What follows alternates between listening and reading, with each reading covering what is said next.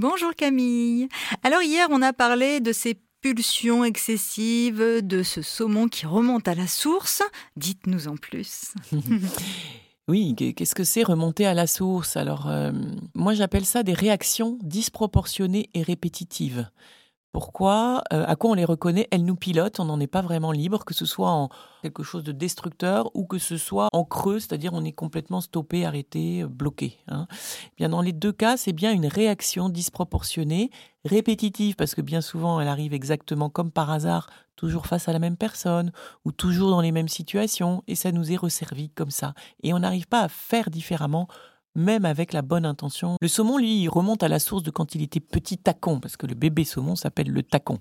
Nous, on va peut-être pas faire ça en 30 secondes top chrono, mais en revanche, derrière une réaction automatique, parce que ça a bien une réaction automatique et ça n'est pas une émotion, à ne pas confondre, hein, eh bien justement, nous avons à remonter à la source de l'émotion authentique.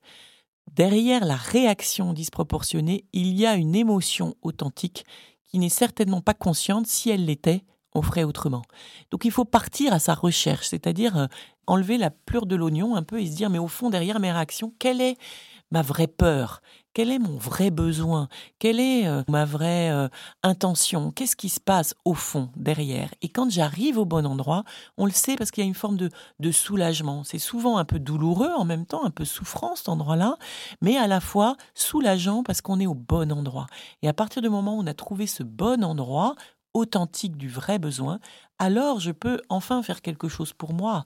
C'est-à-dire que je peux faire une vraie demande à l'autre pour que quelque chose change, par exemple, ou organiser ma journée différemment. Vraiment, ça va être très important de savoir ne pas se laisser piéger par nos réactions automatiques, mais de remonter jusqu'à l'émotion authentique, parce que c'est celle-ci qui va nous être utile dans la vraie vie.